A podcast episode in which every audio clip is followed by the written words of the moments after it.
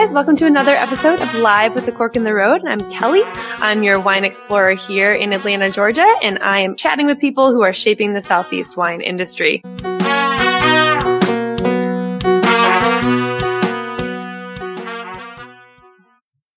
Hey everyone, welcome back to another week of season four of the podcast. Hope you're doing well. Hope the weather is somewhat turning into spring or feeling like spring. I don't know. I'm feeling very hopeful for the days ahead, and I hope you are too.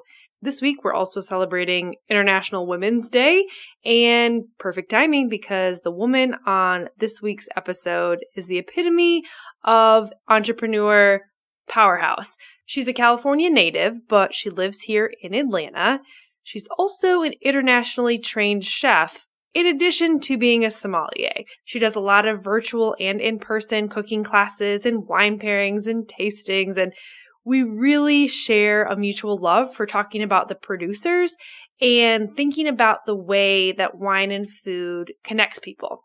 So we had a lot of fun talking about that and what it's like to be a woman in the wine industry right now and how wine fits into day to day life. So I had a great time chatting with her and I think you'll really enjoy this episode. ATL Women of Wine. This is really great. Make sure you find us on Instagram and you can always like and share the posts about the podcast. That helps a ton. Make sure to leave a rating or review if you like the podcast. And there's also a way to support the podcast if you like the content we're creating on Anchor. So I'll put more about that in today's post, but please let us know what you think, and we're happy to have you listening. Have a great day, have a great week, and cheers.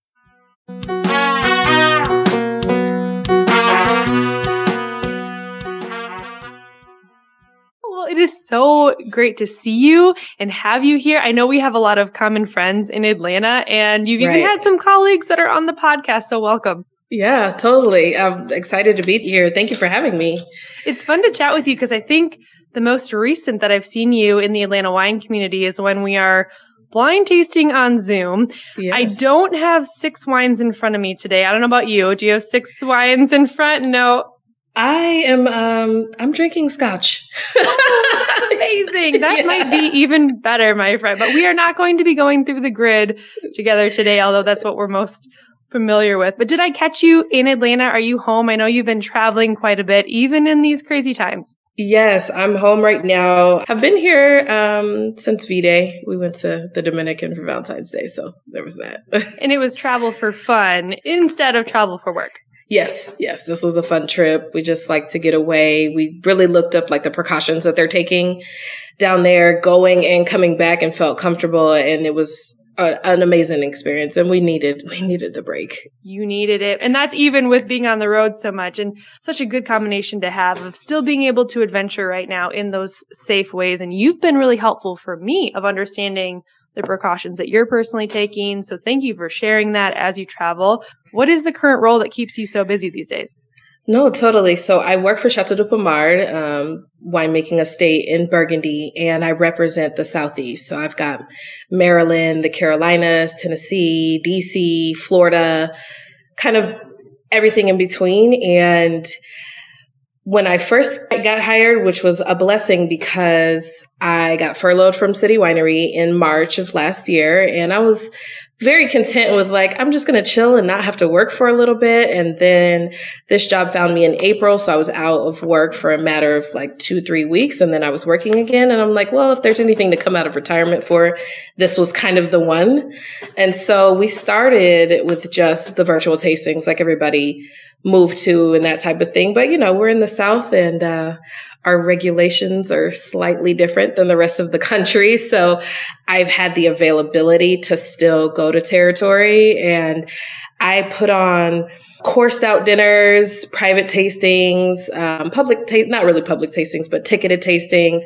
I do events at hotels and that type of thing. So I haven't done a ton of that, but um, towards the end of last year, as it seemed like my territory was still pretty fluid, I had the opportunity to go and like host some really nice patio events, and I did some dinners like on rooftop terraces, and still trying to keep it outside, but you know, just bringing the chateau to the states we're not distributed there's no retail sales so it's really up to the wine advisors in the us to really tell the story of our chateau and our winemakers and so you know, while I had the opportunity to do so and I felt comfortable enough in, in these areas to be outside and to still do, you know, what I do. And so it's been, um, it's been quite a blessing actually.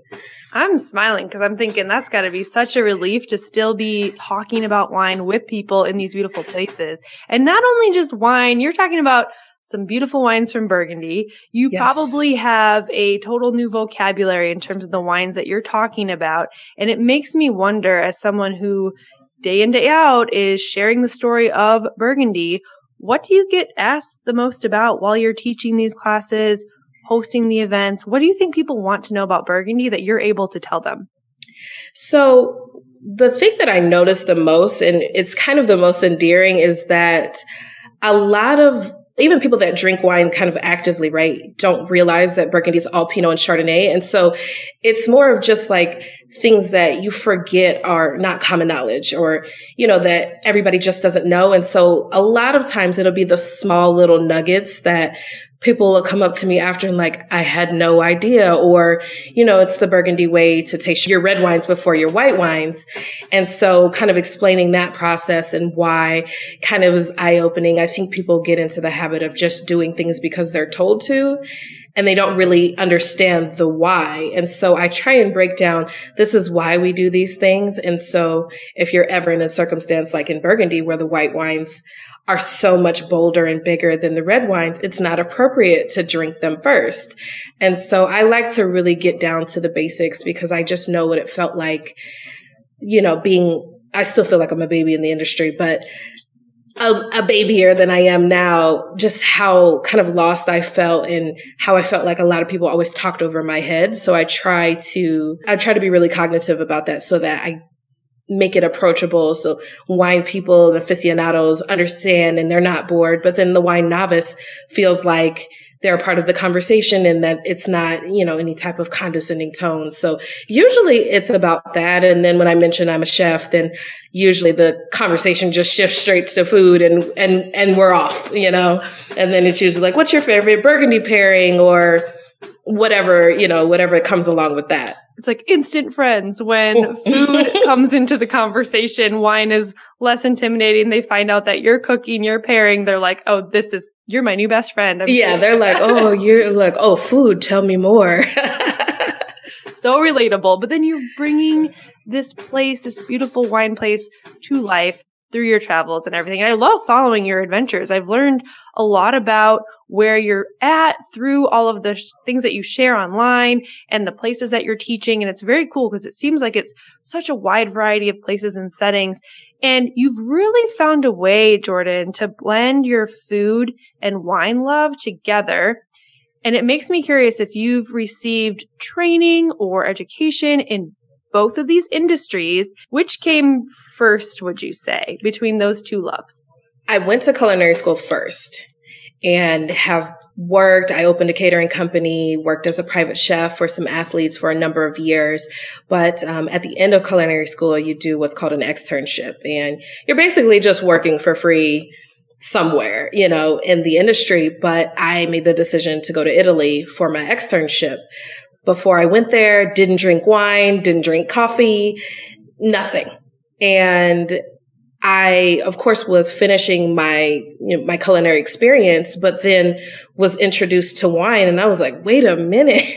I want to do this too, but I'm like, I'm in the middle of school. I'm not ready to just pivot careers. So I just kind of use that as an opportunity to start studying wine. And I I kind of built up more of the experience side of my wine knowledge prior to taking any of the certifications and then having that portion of it. And so I've been traveling to the wine regions of the world under the the cloak of this isn't a culinary excursion or I'm going here to work at this job. But then I would specifically target these jobs in areas where I knew wine and viticulture and wine education would be something I'd be able to easily access. So food came first, but wine was bringing up the rear really fast. And I just fell in love. Like Italy is is another world when it comes to the senses.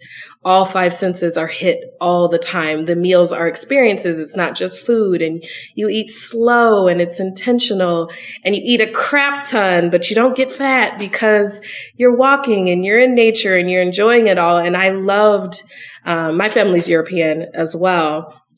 Not Italian. My family's Welsh, but I missed that kind of European lifestyle when it comes to food and family and wine not being taboo or we're drinking it to get drunk. We're, it's, it's a part of the culture. Wine in Italy is a part of the heartbeat. And I, I couldn't leave that there when I left. I, I needed to feel that every day. So I try to replicate how I felt at these meals or preparing these meals and then having family meal with my staff and, you know, the rest of the kitchen guys over a, an amazing five euro bottle of wine.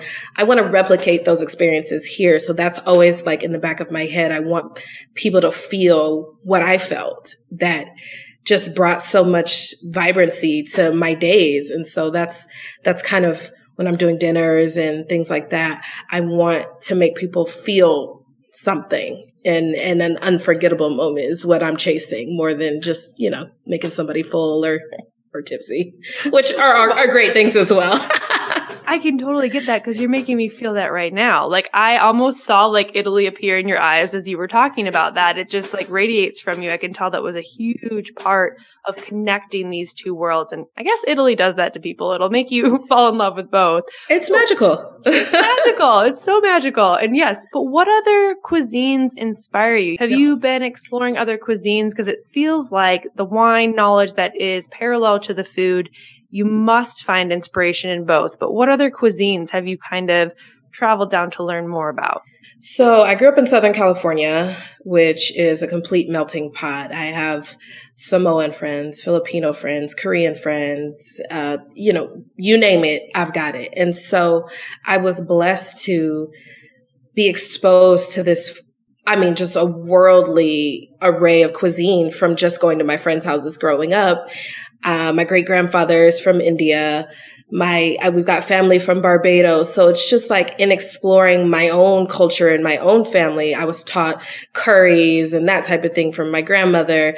But then we have the Welsh side. So we've done all the, the bangers and mash and that kind of thing. And then there's the Caribbean side. And then just, you know, just traveling. Culinary school is usually, I went to Le Cordon Bleu. It's French based cuisine. So then I really got a deep dive into French cuisine and classic French techniques. But I think just growing up in Long Beach and being around that, the exploration of other cuisines was almost an unconscious learning thing. I was learning and didn't realize, but then when I got to culinary school and they're like, Oh, we're going to make sushi. I'm like, Oh, I already know how to do that. Like, you know what I mean? It was just like you're learning and you don't even realize. And these were all things that kind of just pushed me along. So I would love to go and like stage in, in Tokyo and, and work at a, a ramen bar for free, like a legit ramen. Like I, I always am volunteering my time to people that I admire to learn a new skill. And so, you know, when things open up, one of the Asian countries will definitely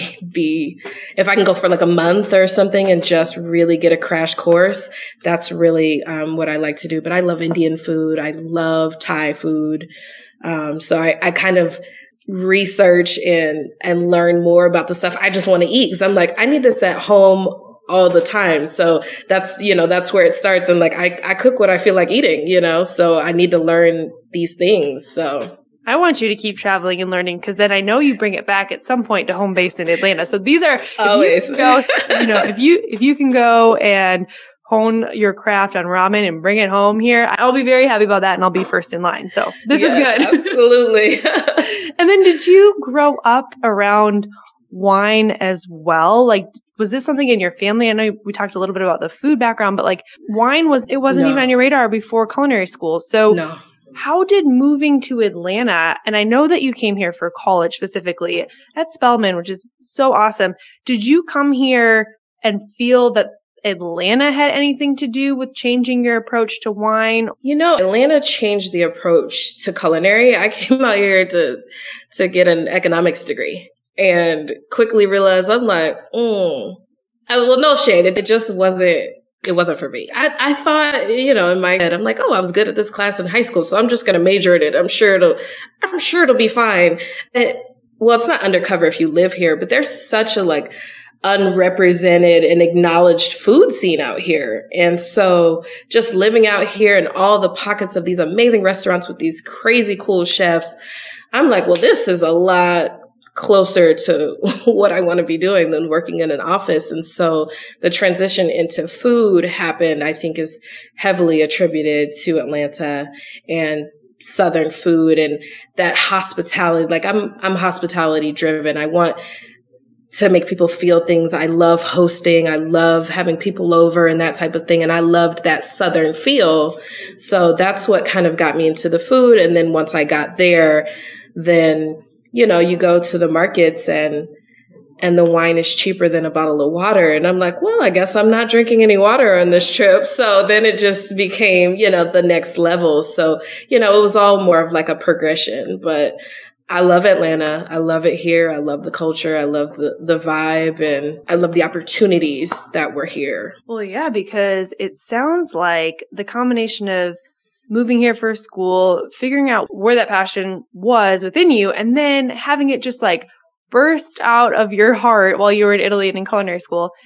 And then somehow all the stars aligned and you were able to make a decision. I am ready to grow my own business. And you chose Atlanta to start that process. Mm-hmm. So, what was it like at the time where you were like, I'm going to take a leap of faith? I'm going to start my own business. I believe it was for being a private chef and a cellar consultant at the same time. Yeah. But what a giant change of pace for you. so I'm thinking, tell me what that decision was like here in Atlanta. So it's a funny story. I had a job. I was at a corporate psychology firm and that's not food related. It was none of those things. And I was doing this job and doing a ton of catering on the side.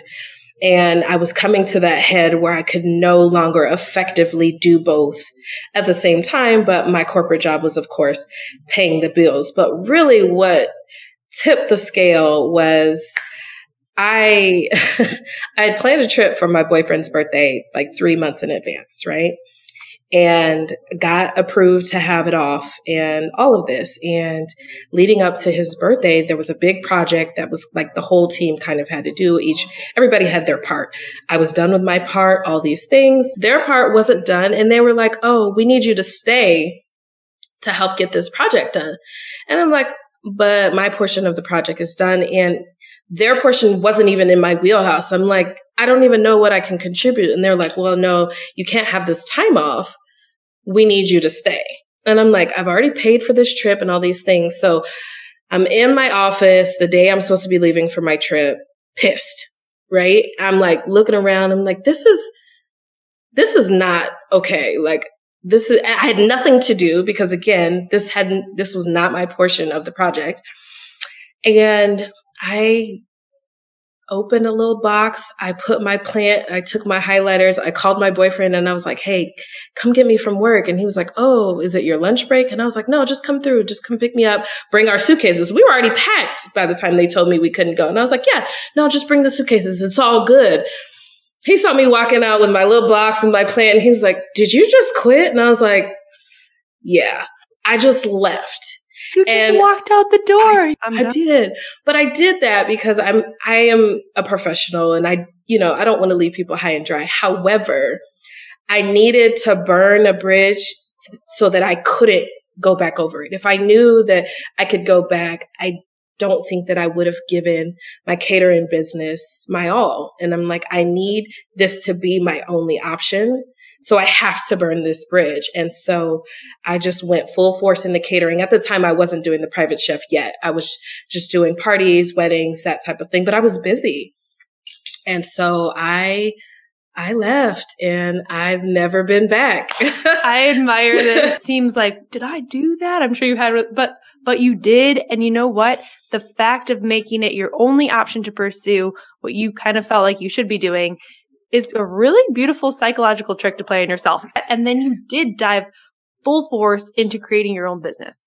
You know, it's it wasn't easy. I'm not saying it was a fairy tale after that, but I am extremely blessed. And, you know, God has always made sure that I have what I need and the people that I need. And what I don't know, the right people will arrive and be like, Oh, I know how to do that. I'm like, wonderful. Come join my team.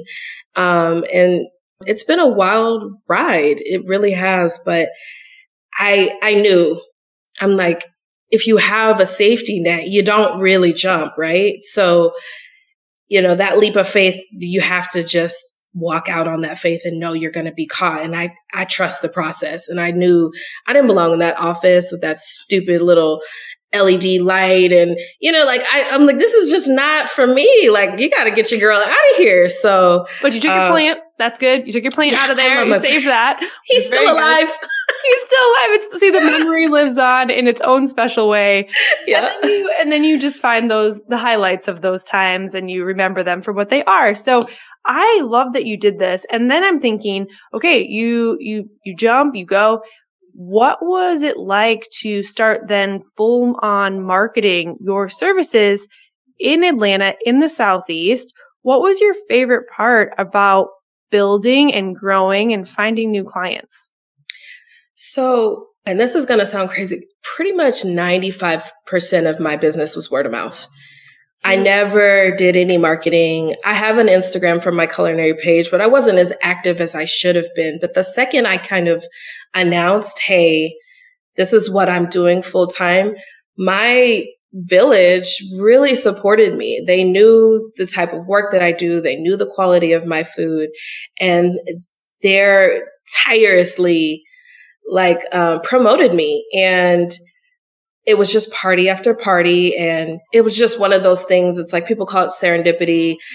I'm you know i'm just grateful. You know it's just it was just a blessing. I try to do right by people you know and when you do right by people they do right by you right so sometimes i would do parties for people that i knew didn't have the budget to really afford what i was giving but i i know it all comes full circle and and I'm living proof of that. And it's, it's no bullshit. Like it really isn't. I just always try to make sure I took care of people. And so when it was time for like, I'm like, Hey guys, I don't have like a real job anymore. So if you know anybody having a party, anything, please let them know. And, and they looked out. And so I think I had a Google ads running for like a month because you got a free couple of credits when you first build a website. And I ran those for like a month and that was it.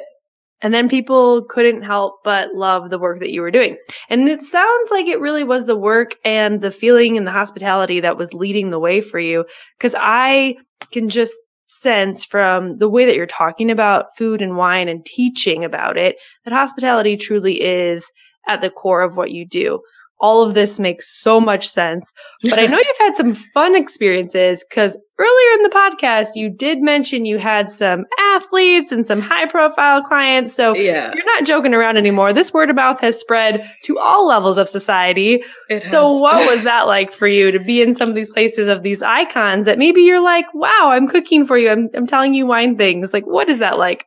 Man, my imposter syndrome is so real. Like it's it's out of control. And I'll get approached for jobs for certain clients. I'm like, of all the chefs that you could have called, I'm like, you called me? Like, really? But I try not to like downplay myself, but I'm like, I know some crazy like heavy hitter chefs that I really look up to. And I'm like, why are you calling me? But I'm like, you know what? I'm not going to block my blessing, but it was fun. I, I was working with um, a football player for a while.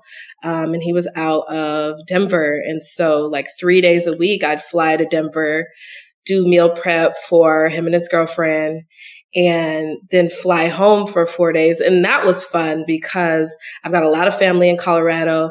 Two of my best friends live out there. And so it was just like living this double life. And it was an absolute, it was a blast. It was a blast. Um, there's some pretty well known uh, pastors out here. I was their private chef for a while and it happened, you know, everything is serendipitous, like I mentioned, or, you know, just the universe being what I needed to be. I was a member at, of this church and then got contacted because they were looking for a chef and um, their HR person found me online.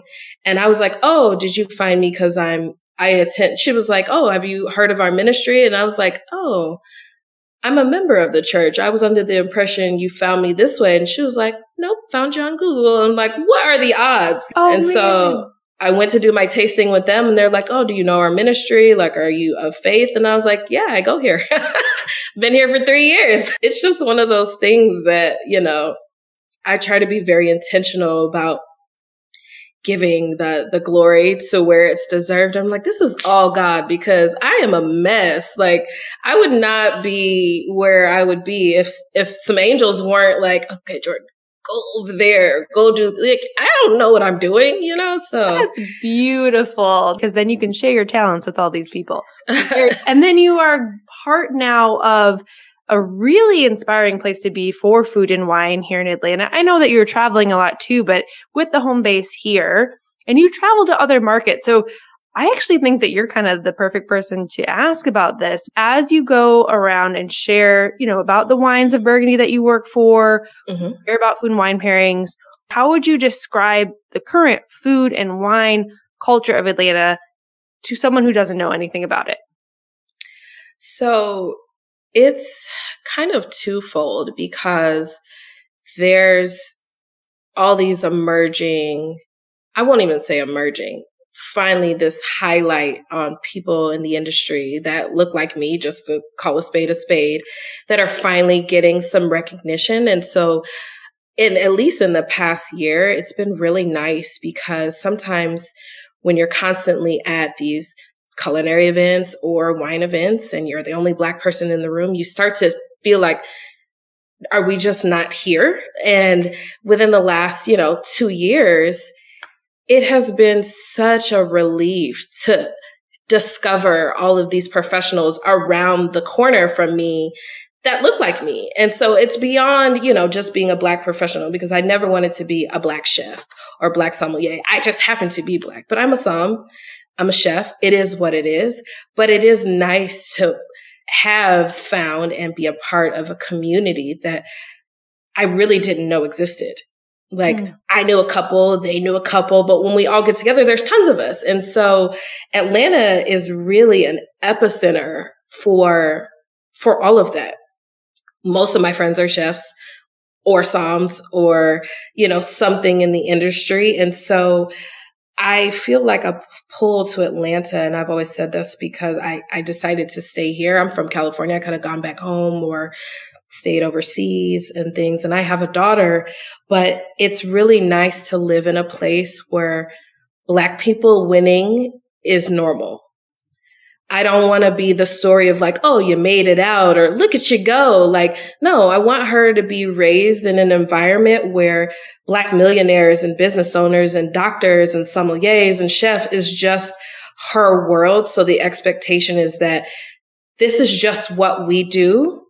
So as you're growing up, this is what you're going to do because this is normal. And I, I have not found, DC is very much similar to that as well. And there's other areas that there's more of that.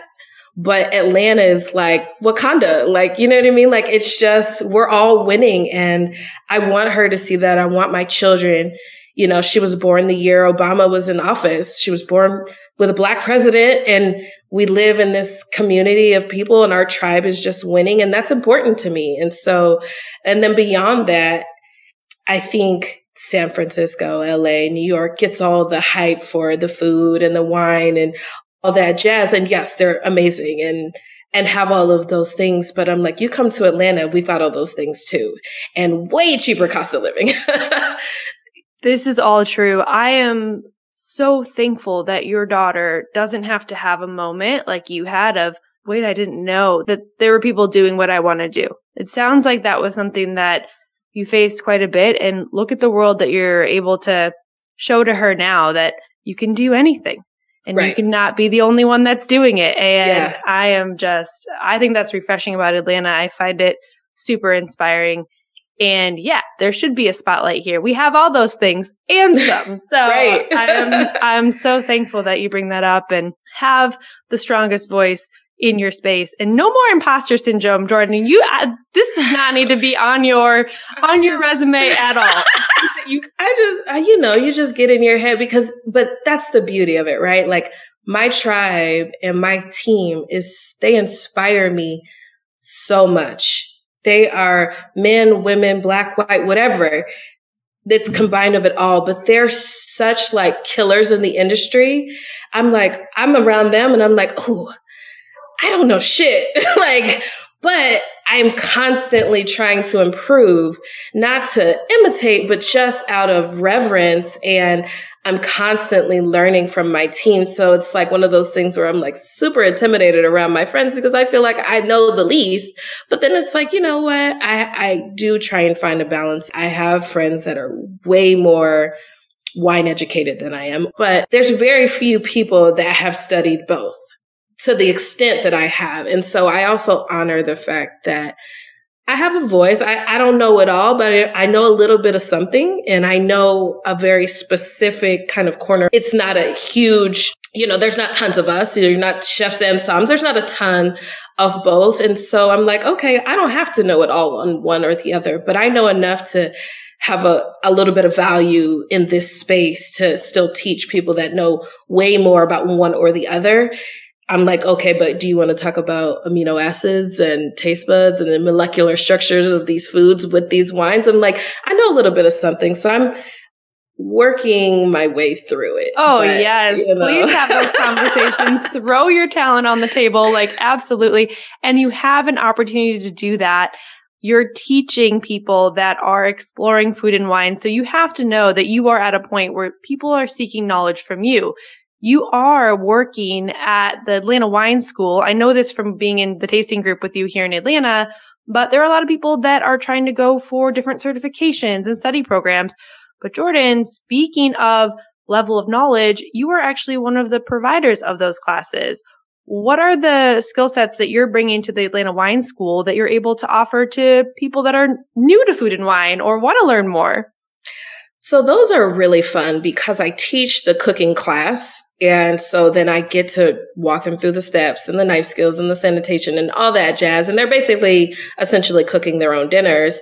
But in the end, then we will course it out and we will have four or five different wines. And then we get into, okay, we were selected this for this and this is why. And it completely merges my two loves and I love seeing people's, and my friend Larissa always calls it the aha moment. Like, I love seeing people's aha moment. I'm like, okay, hear me out. Taste this with this, taste this with this. See why this doesn't work and see why this does work. And now you understand why. Um, I love the Atlanta Wine School. I love my time there and the classes and being able to connect with people. I'm, I'm secretly extremely shy. Um, so cooking was a way for me to connect with people without actually having to talk to anybody. Um, but it's like, you know, here's a little bit of me, here's some love on a plate that I want to share with you, but I don't really want to talk. Like I'm, I'm kind of painfully shy. So that was a way for me to still be able to connect. But so when I first started teaching the classes and, you know, there's 40 people just sta- staring at you, whew, the anxiety. Oh. But I just learned to just look at my hands. And then as you get more comfortable, you get more comfortable, you get more comfortable, then it gets a little bit easier. But when I'm talking about things that I love and sharing, there's nothing like sharing a good meal with somebody like that breaks down the ice and the barriers and tension and you know, and then you add a little bit of wine to it, and I'm like, oh, okay, we're all best friends. You know what I mean? Oh, like a- universal language, and yeah. you are bringing people together.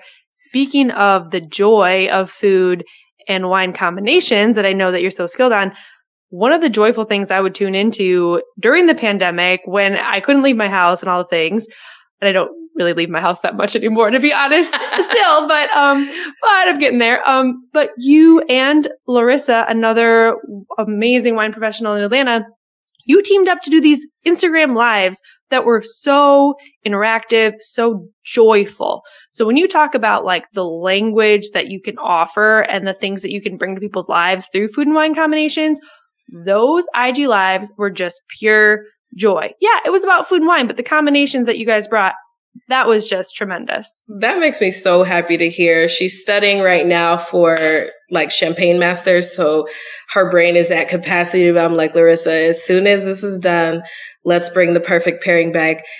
Those were so much fun for us that both Tab definitely took us out of our comfort zone because she doesn't really like being on camera either.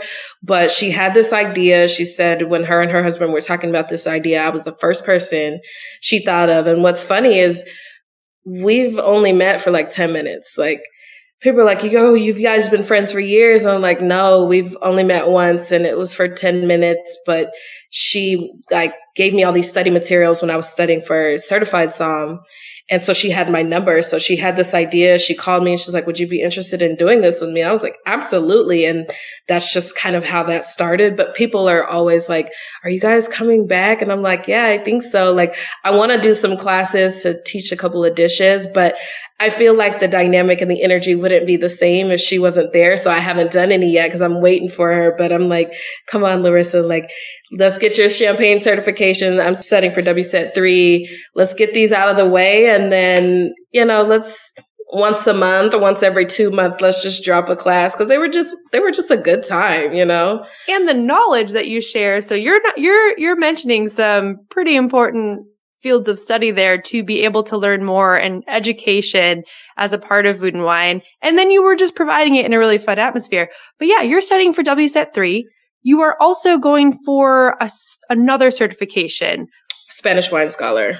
And why did you choose the Spanish wine scholar of all the ones out there? It's my favorite wine. Oh. I always, I follow, like, I cook the things and I learned the food that I like to eat and I study the wine I like to drink. So I, I am blessed with my job to, we represent a couple of other producers throughout France. So I'm really getting a good grasp on the different regions in France and all that. So French wine scholar, it's not something I want to pursue because I'm open to whatever, but I love Spanish wine. That's like my my go-to. So I'm like, if I want to really delve into one or the other, that's the one. And and Italy would be an obvious choice, but there's just so many grapes. there's so many grapes we don't even know exist yet. Like we don't know. even know all the grapes. And that was going to be my my biggest curiosity is when you're not studying and drinking the wines that are in your portfolio for work, because obviously that's a big part of day to day for you. What are you drinking? And now I know I can find you exploring Spanish wines. And then I'm like, okay, tell me more because I really like the idea of pairings with Spanish wines. So then I'm like, you might be my new go to like hotline for these types of questions. Yes, the pairings, I got you. If you really want to know all about Spanish wine, my go to is Shakira at Black Girls Dine Too. She's like, all things Spanish wine. I'm just getting into studying it all, but I love Priorat and Garnacha and Garnacha based bubbles. And it's just what I love. But the food side of it, I got you. Barcelona is one of my favorite cities ever. Like it's so beautiful there. The wine is so good. And so, yeah, if I'm like not drinking stuff from our portfolio, it's either Spain or I love like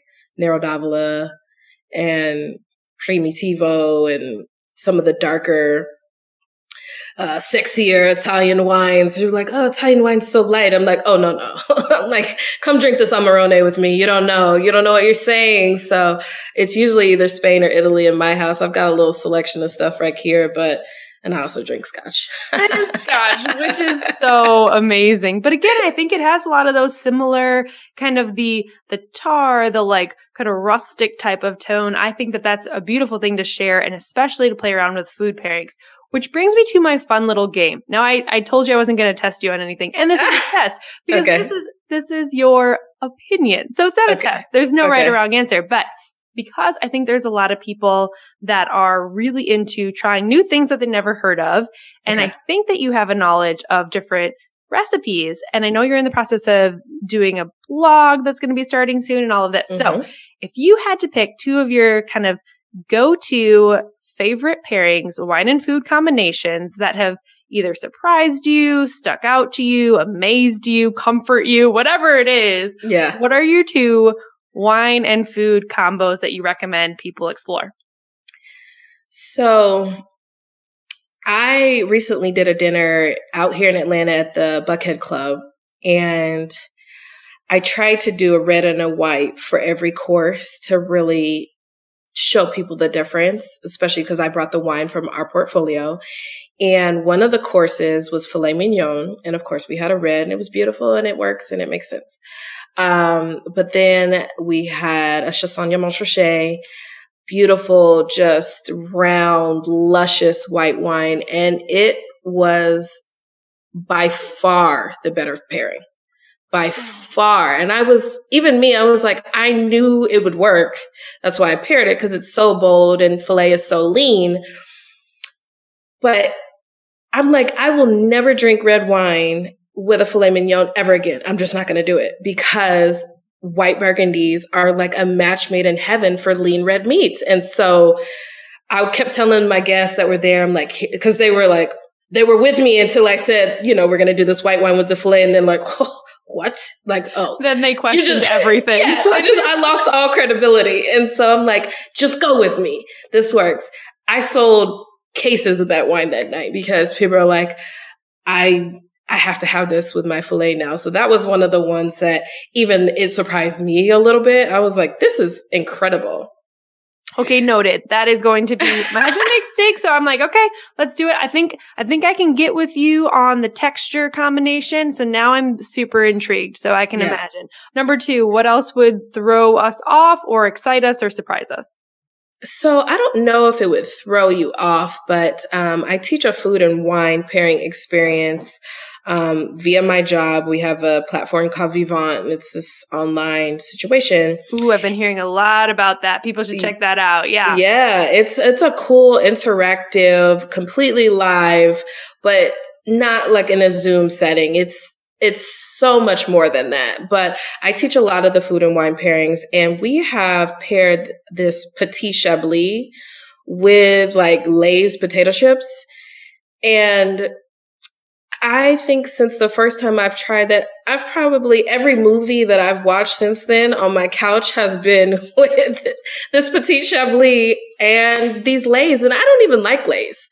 Like, oh, I, wow, I could oh I could go without them. I like hot Cheetos kind of chips if I'm eating chips, but you know, for the experience, that's it. They said this is what you should get, and it's so like mouth watering and these lays just take on a whole new life. I'm like, this is my movie snack now. And so I've had an obscene amount of them. I need to chill on the chips a little bit, but this just beautiful. I think it's Denise and Isabelle Premier, Petit Chablis, and some Lays or some tortilla chips. It's like food and wine pairing, people always get so like, oh, it has to be this extravagant meal and all these things. I'm like, mm, most of the time I'm just on my couch with a ball of mozzarella and something good to drink. But uh, the chips and the petit chablis are definitely my like little dark horse right now. They just bring me so much joy. You're just your lips are smacking and you're licking your fingers and I'm just over in my corner and I'm like nobody look at me in my shame. I'm like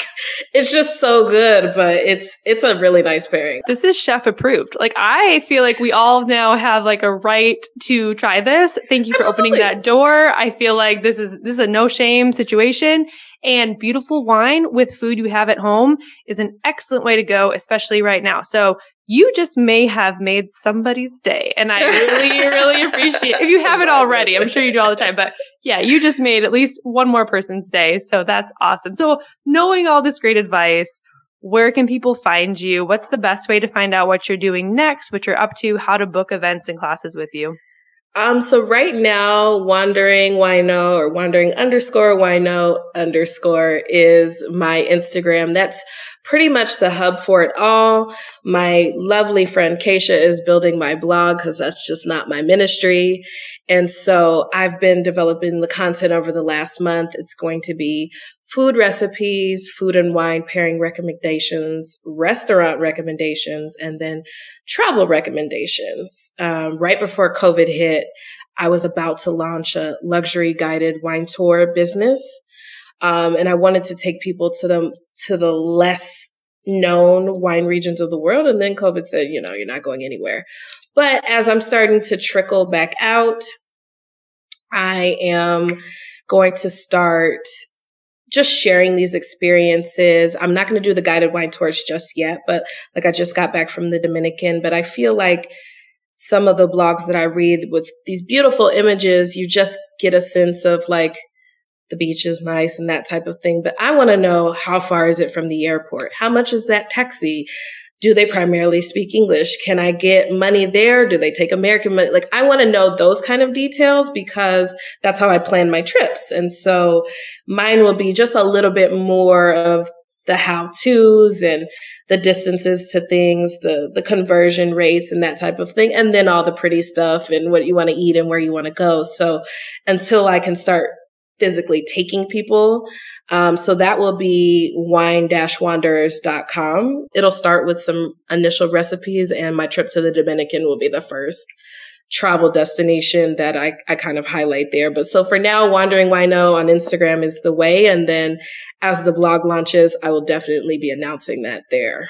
Excellent. And it sounds like it's the type of information that can actually make it happen. It'll help people do the trip. And that's what we all need to know. Like, yeah, right. what money do I need? Like, this is all very, this is very important, Jordan. And I think you're going to help people travel with you, whether it's virtually right now or through the advice and the adventures that you share. I think it's a great way to stay connected. And I think we speak the same language on using wine to connect with people and yeah. places.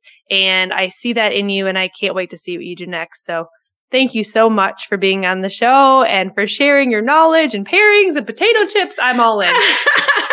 I have to send you a bottle. We sell it. I'll have to send you a bottle of the Petit Chablis and so we can cheers to some chips. But thank you for having me. I really appreciate you reaching out. And um, this has been a, a lot of fun. cheers to you. I will see you on the blind tasting sometime soon or in my sweatpants eating potato chips and drinking your wine. Either Tag way. cheers. Thanks for tuning in to the A Cork in the Road podcast, coming to you live from Atlanta, Georgia, and interviewing people who are changing the wine world in the Southeast and beyond. You can find more about A Cork in the Road at, at A Cork in the Road on Instagram, and make sure to check us out on www.acorkintheroad.com. See you soon, guys. Cheers.